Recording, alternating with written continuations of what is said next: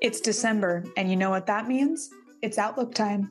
Here's what matters for 2023.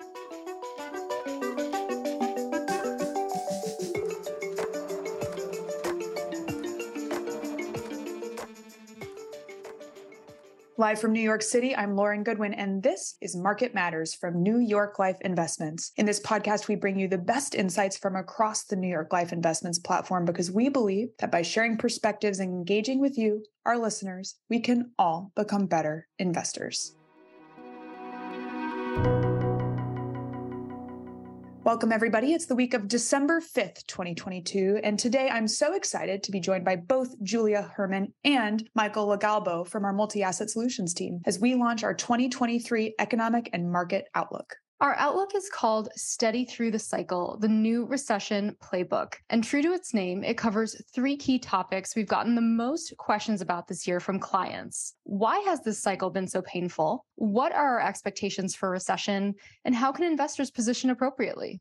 And when it comes to positioning, we understand clients' confusions and questions about when to add risk amid all the volatility. This outlook discusses all weather strategies that investors should consider holding now and when, where, and how to add risk as the cycle turns. So, today we're going to start at the top. Why this cycle is really different from those in the last 30 years, in our view. And it comes down to three drivers that we think set this cycle apart sticky inflation, a policy pullback, and elevated geopolitical risk. While Julia and Lauren discuss, I'll be popping in to talk about the structural angle of all these drivers meaning how the drivers impact not only this economic cycle, but perhaps the next five to 10 years as well. Inflation policy and geopolitics, oh my, then let's get going with inflation. The rude awakening of this year's inflation surge has been all the more painful because we haven't had to worry about it for 30 years. And now it's probably the chief determinant of our investment views. That's right. The inflation story has evolved so much since the start of COVID. Price pressures broadened from stay at home goods and services during the pandemic to gasoline and energy costs in the first half of this year to today's largest contributors, which are housing and core services, AKA rent. We've discussed in previous episodes that as the drivers of inflation have shifted, price growth has become more sticky. And by that, we mean it's become led by categories of prices that don't adjust that frequently. So they stick. Think rent, which usually adjusts annually, and think insurance premiums, healthcare. Sticky prices are hard for the Fed to fight because they include people's expectations of inflation. If I'm a landlord and I think inflation is going to be wild next year, I might hit my tenant with a big rent hike when their lease renews, even if that inflation maybe doesn't actually happen in the year ahead. Yeah, that uh, rent hike may or may not have just happened to me. And we don't necessarily have great news on what it's going to take for these pain points to calm down. Ultimately, what the Fed needs to fight inflation is time.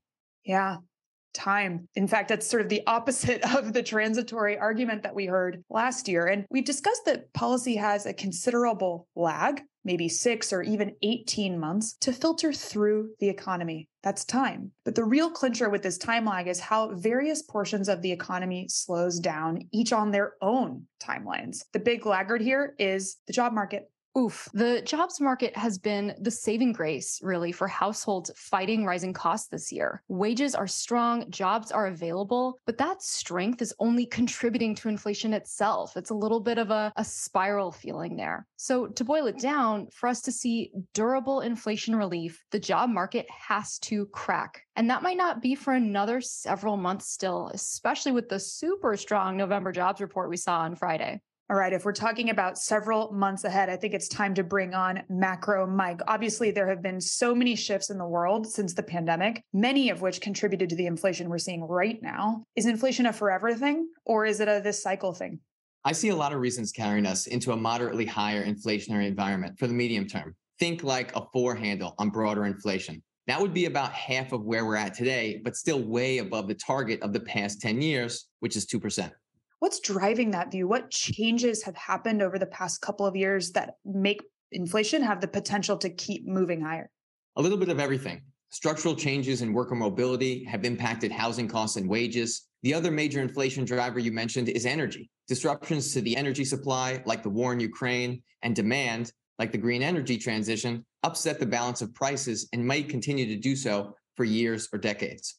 Okay, so inflation may move lower than where it is now, but still likely to be higher than the last cycle's averages. So let's move into driver number two of why this cycle looks different policy support. It saved the day during the pandemic, but for the next year, we expect policy support to come way down. We've seen the start of this during 2022 already. Interest rates are moving higher and liquidity is draining from the system. And when we're talking policy, we don't just mean the Fed, even though it feels like all we talk about is the Fed. We are also talking about fiscal spending. Yeah, that's right. After two years of Fed speak, I almost forgot that fiscal policy existed, but it is the reason for the season. exactly, same. But the bottom line is that number one, the economy does not need fiscal support. It doesn't need monetary support. It doesn't need any support. And number two, the fiscal support that we had seen in the past two years contributed to inflation and the huge levels of public debt that we now have on our plates. So there's probably little appetite to keep going down that road. Add it all up, though. The fiscal and monetary side come together to tell a really coherent story, especially when we zoom out to the structural view. Where are we right now? We're in a policy pullback environment, higher rates, lower liquidity, and below trend economic growth. Equities and bonds both in bear markets. Yeah, it feels really different from the environment of the last 10 years. Exactly. After the global financial crisis, we had over a decade of easy money policy, lower rates, higher liquidity, and above trend economic growth equities and bonds were in a seemingly perma bull market, easy money euphoria. You had people joking about how stocks only went up.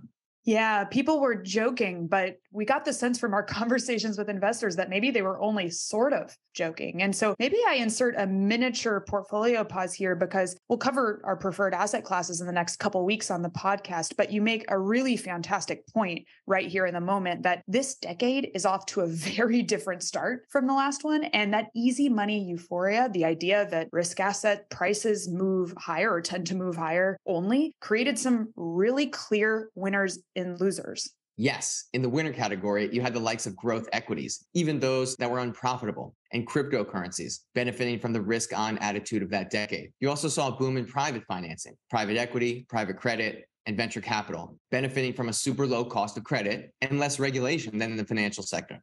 Mike, you paint a really clear picture of how when money is essentially free, aka interest rates are on the floor, the use of leverage is encouraged and risk taking in the markets is rewarded. But interest rates aren't at zero anymore. They're at 4.5% and they're grinding higher. And if we stay in this environment, if the changes I described about policy support are structural, that means we may need to consider which asset classes can be the winners in a very different environment.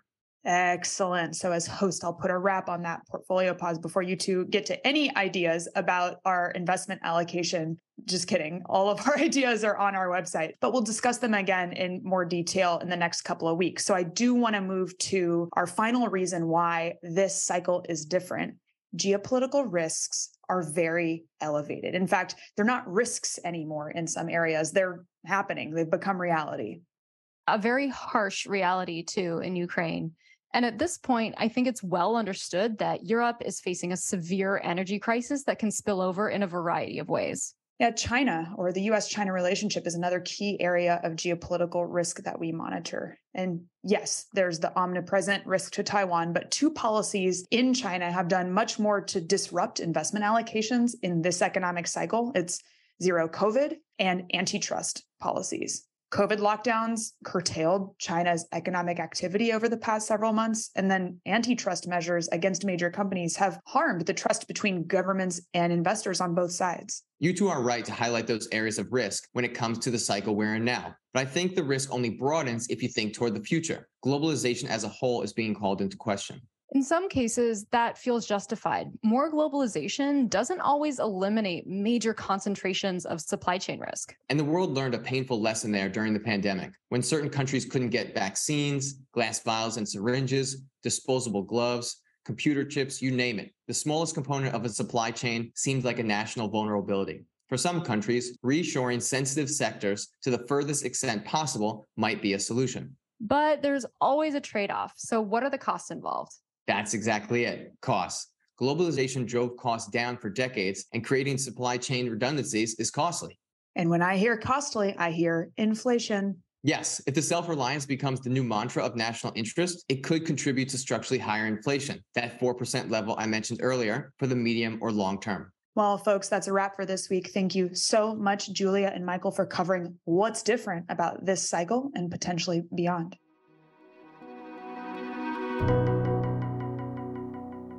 Coming up next, we'll dive into the likelihood of 2023 recession and how investors can position around it. But that's it for today. We'll be back next week with more Market Matters. In the meantime, if you have a question or topic of interest, reach out to us on LinkedIn. You can also follow our views at newyorklifeinvestments.com and click the Insights tab. Until then, I'm Lauren Goodwin. See you next time.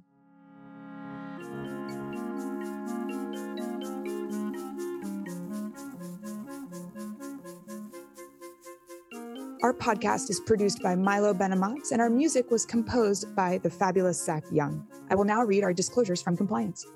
Past performance is no guarantee of future results, which will vary. All investments are subject to market risk and will fluctuate in value. This material represents an assessment of the market environment as at a specific date, is subject to change, and is not intended to be a forecast of future events or a guarantee of future results. This information should not be relied upon by the reader as research or investment advice regarding funds or any issuer or security in particular. The strategies discussed are strictly for illustrative and educational purposes and are not a recommendation, offer, or solicitation to buy or sell any securities or to adopt any investment strategy. There's no guarantee that any strategies discussed will be effective. This material contains general information only and does not take into account an individual's financial circumstances. This information should not be relied upon as a primary basis for an investment decision. Rather, an assessment should be made as to whether the information is appropriate in individual circumstances and consideration should be given to talking to a financial advisor before making an investment decision. New York Life Investments is both a service mark and the common trade name of certain investment advisors affiliated with New York Life Insurance Company. Securities are distributed by Nylife Distributors LLC, 30 Hudson Street, Jersey City, New Jersey 07302, a wholly owned subsidiary of New York Life Insurance Company. Nylife Distributors LLC is a member of FINRA SIPC.